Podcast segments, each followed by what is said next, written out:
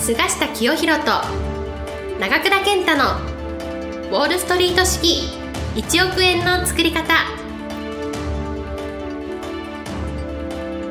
この番組は世界のお金を動かす金融街ウォールストリートで世界トップクラスの実績を残した菅下清宏と累計1100万部の本を売り上げ多くのベストセラーを作ってきた長倉健太がお金にまつわる話から稼ぎ方勉強法人脈の広げ方金融リテラシーの身につけ方などすぐに役立つ知識をお伝えしていきます。それでは今回の番組をお楽しみください。本日も、えー、菅下先生と、えー、ポッドキャストの収録を始めたいと思います、えー、先生よろしくお願いします。よろしくお願いします、えー、今日のテーマなんですけどもはい。まあ、今日も、えー、前回に引き続き、えー、絶対大金持ちになるという菅下先生のですね、えー、最近の本からもう一部をですね、えー、参考に、えー、ちょっとお聞きしたいと思うんですけれども、はい、えー、大金持ちと貧乏人を分かつ3つのタブーとはっていうことでですね、まあ、本の中にも書いてあるんですけれども、はいはい、えー、この辺のお話をちょっと伺いたいなと思いまして、はい。まあ、あの一番大事なことはですね、はい。大金持ちになる人は基本的にはポジティブ・シンキングだと思います、はいまあ、前向きの気持ち、はいはい、えー、まあ、どちらかというと未来に対して楽観的、はい。えー、そういう気持ちがまずベースにある、はい、貧乏人になる人はネガティブポジティブ、はい、未来に対して悲観的、はい、もうそこでまず分かります、はい。えー、それでこの未来に対してポジティブシンキング前向き、はい、きっと頑張れば何かいいことが。ある、はい、あるいは頑張ればお金持ちになる、はい、そういう人はですね日々その自己管理、はい、自分のいろんなことを管理してると思うんですよ、で悲観的な人は未来に対してあんまり期待してないので、どうしても刹那的になる、もう日々この行き当たりばったり、ええ、ちょっと人から誘われたらついていくとか、ね、夜意味もない会合に出るとかですね、えー、夜中まで飲み会に付き合うとか、はい、翌日起きたら頭痛がする、はい、もうこういうすごいネガティブサイクルになっちゃうんですね、はい、だからまずポジティブにこの考える、まあ、ポジティブ・シンキングということが一番大事だと思うんですが、そういう前向きな気持ちで一番何が大事かっていうと自己管理です、自分の何を管理するか、いうことを知っとかないといけないんですね、はい、その一番この大事なことはですねまず前回もちょっとこのシリーズでお話したと思いますが、はい、誰にとっても健康管理、ね。はい、だからもう体調悪いんじゃお金持ちになるどころか、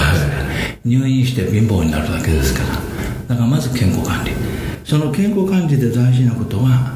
自分の体力を無駄に使わないということなんですね、だからこのその何も意味がない、はい、その会合に出たらエネルギーを無駄に使うじゃないで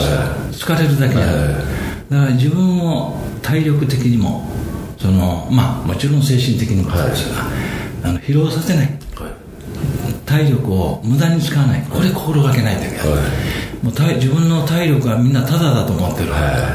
どんなとこでも出かけちゃったりね、うん、えー、えー、行く必要のない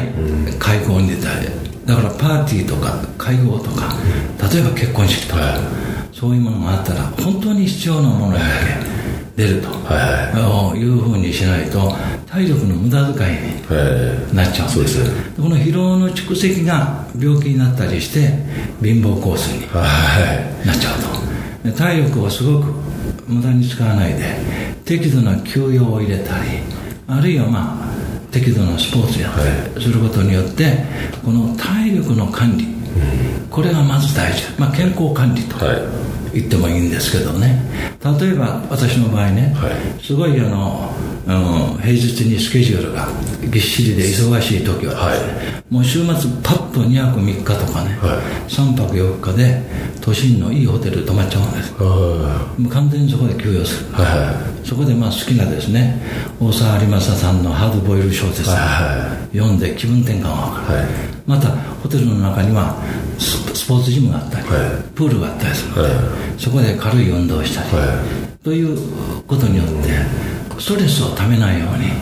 えー、これはまあ一番大事なことです、これがまず第一、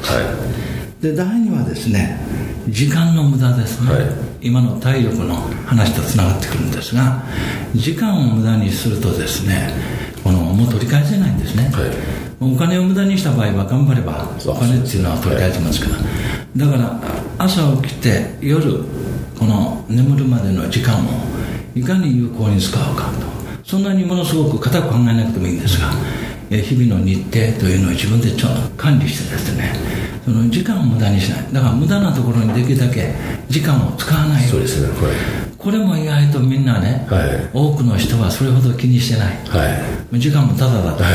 ところがこの時間の使い方が非常に大事で、うん、私の場合はできるだけこの必要のない会合に出ない、ミーティングはしない、人に会わない、この時間を無駄にできるだけしないことを、もう心がけてます、例えば公園でも、地方に公園来てくれって言わ,、れた場合九州まで出かける福岡まで出かける本当に価値があるかどうか、十分考えてね、検討する。その時間の管理に対して強い意識っていうのを持ってるのと、はい、持ってないのとは日々あるいは毎月、はい、あるいは毎年、はい、失う時間無駄に使っている時間これをすごくあの無駄に消費している人と、時間を有効に使っている人の